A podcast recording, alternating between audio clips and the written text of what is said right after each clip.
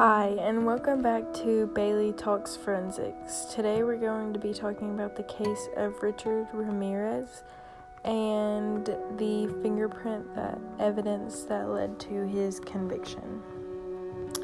So, a brief description of the case is Richard Ramirez was an American serial killer, serial rapist, and burglar um, his highly publicized home invasion crime spree terrorized the residents of the greater Los Angeles area and the residents of the San Francisco area roughly from 1984, the summer, until August 1985.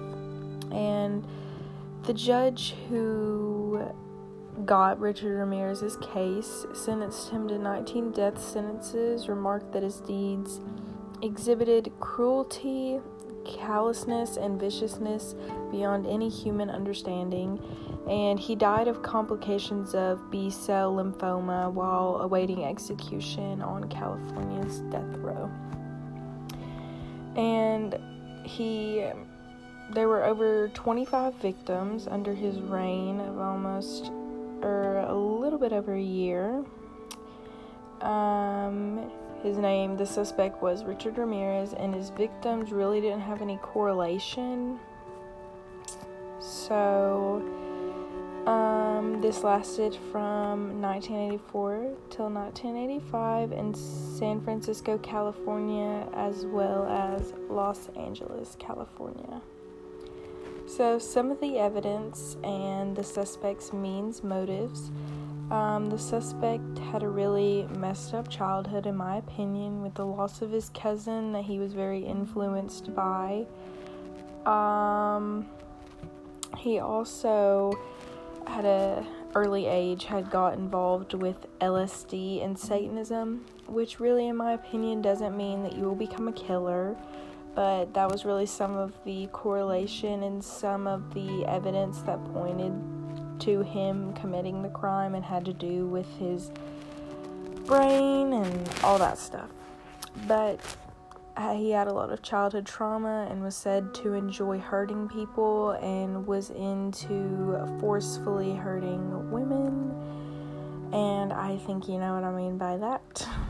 And the suspect became a suspect because there was a description out about him, and a 13 year old boy saw him driving around uh, his neighborhood, noticed him, thought that he looked like the description.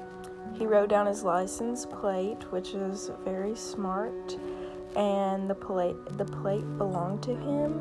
And they ended up finding a fingerprint in the car as well they were compared to him, and that's really how he was. It was a contributing factor to him being convicted, and uh, the legal outcome of this case. There were 19 death sentences. Um, uh, whew. I'm sorry this case is not boring, but I'm very tired. um, he was sentenced to 19 death sentences, and again, his said by the judge that his deeds exhibited cruelty, callousness, and viciousness beyond any human understanding. And I think this case is famous because of the fear he insinuated to all of these people and how people thought he wouldn't be caught, and how terrifying it is to people that they could be next that lived in the area. And yeah, I would, in my opinion, be just as scared if I lived in the area since he did continuously do this for about a, like a, a year and a month or maybe two. So I can see why this case is famous and how just the fear that he insinuated in people was just contagious and not even in the California area how scared everybody was whenever they heard about this case and the Night Stalker as he's notoriously known by and it was just a really scary time for people around that area and in others just at night, even in the day. But um, yeah, so that is the case of Richard Ramirez and how fingerprint evidence can lead to convictions of people, serial killers, uh, any crime in in general that can be used if you don't know who the person is can be used with fingerprint evidence.